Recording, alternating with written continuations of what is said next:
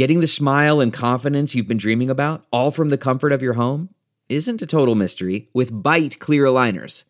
Just don't be surprised if all your friends start asking, What's your secret? Begin by ordering your at home impression kit today for only $14.95. Byte clear aligners are doctor directed and delivered to your door. Treatment costs thousands less than braces, plus, they offer flexible financing, accept eligible insurance, and you can pay with your HSA FSA. Get 80% off your impression kit when you use code WONDERY at Byte.com. That's B-Y-T-E dot com. Start your confidence journey today with Byte. Delve into the shadows of the mind with Sleeping Dogs, a gripping murder mystery starring Academy Award winner Russell Crowe. Now available on digital. Crowe portrays an ex homicide detective unraveling a brutal murder he can't recall. Uncovering secrets from his past, he learns a chilling truth. It's best to let sleeping dogs lie. Visit sleepingdogsmovie.com slash Wondery to watch Sleeping Dogs, now on digital. That's sleepingdogsmovie.com slash Wondery. Bitwala to bank? The company has announced what it's calling a blockchain bank account.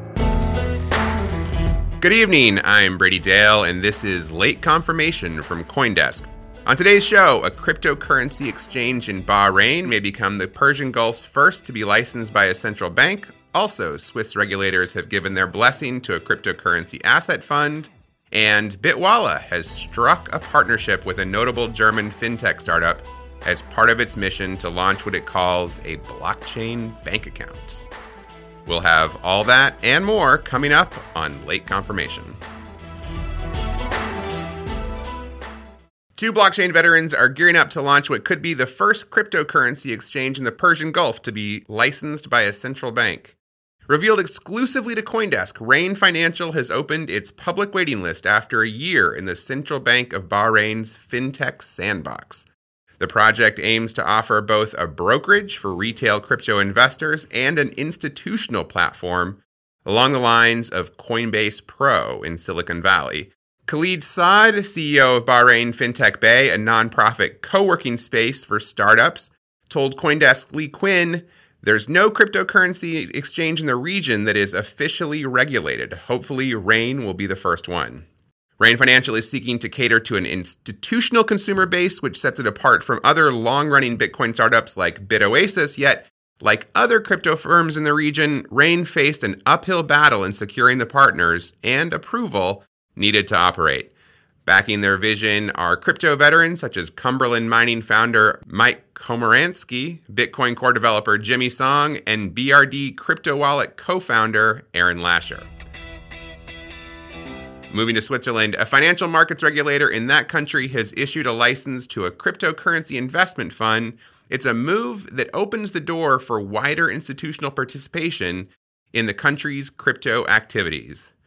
Zug based Crypto Finance AG announced on Tuesday that the Swiss Financial Market Supervisory Authority, FINMA, has given the green light to its subsidiary, Crypto Fund AG, to legally act as an asset manager.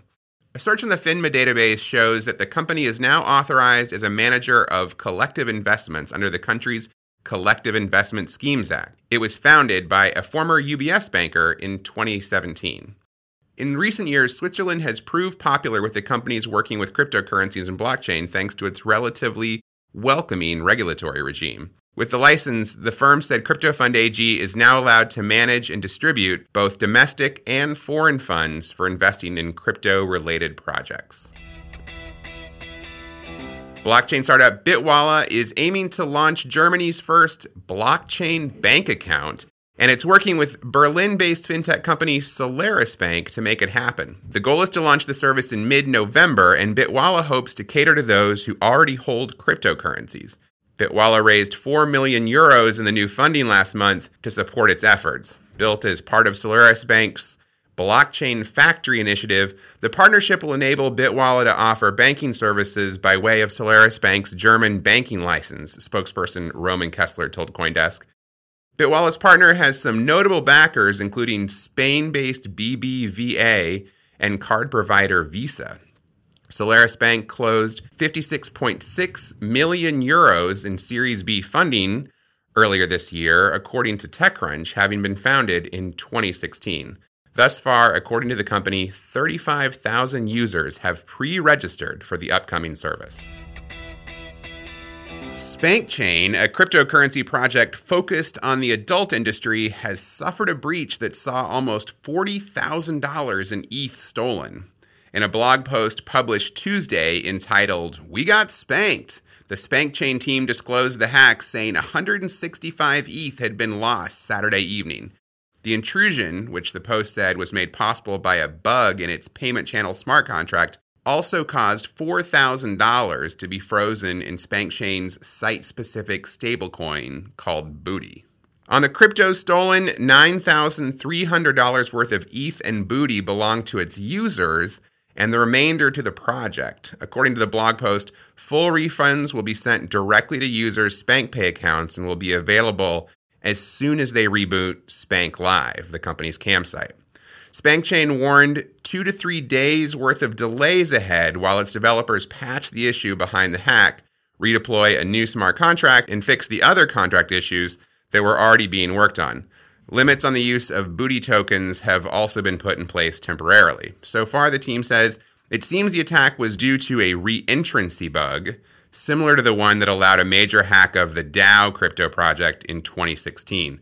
The exploit resulted in the DAO being drained of tens of millions of dollars worth of ETH.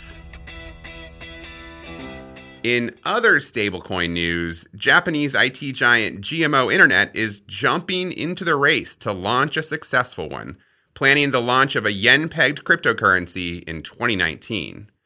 The company said in an announcement Tuesday that it will start full scale preparation to issue the stablecoin called GMO Japanese Yen or GJY in preparation for a move into the blockchain remittance and settlement business. A stablecoin, for those who don't know, is a cryptocurrency that uses various methods to maintain a stable price.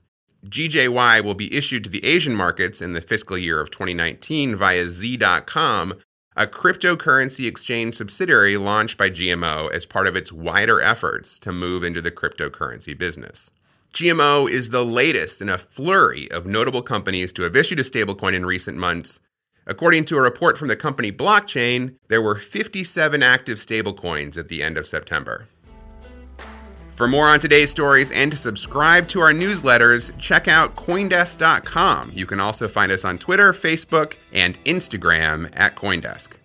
Plus, if you're enjoying the show so far, please rate and review us on Apple Podcasts or wherever you listen to podcasts. For Coindesk, I'm Brady Dale, and this has been Late Confirmation.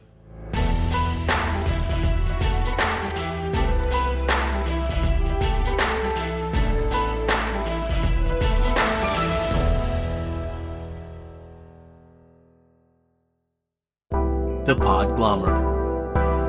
A Sonic Universe. Look around. You can find cars like these on AutoTrader. New cars, used cars, electric cars, maybe even flying cars. Okay, no flying cars, but as soon as they get invented, they'll be on AutoTrader. Just you wait. AutoTrader.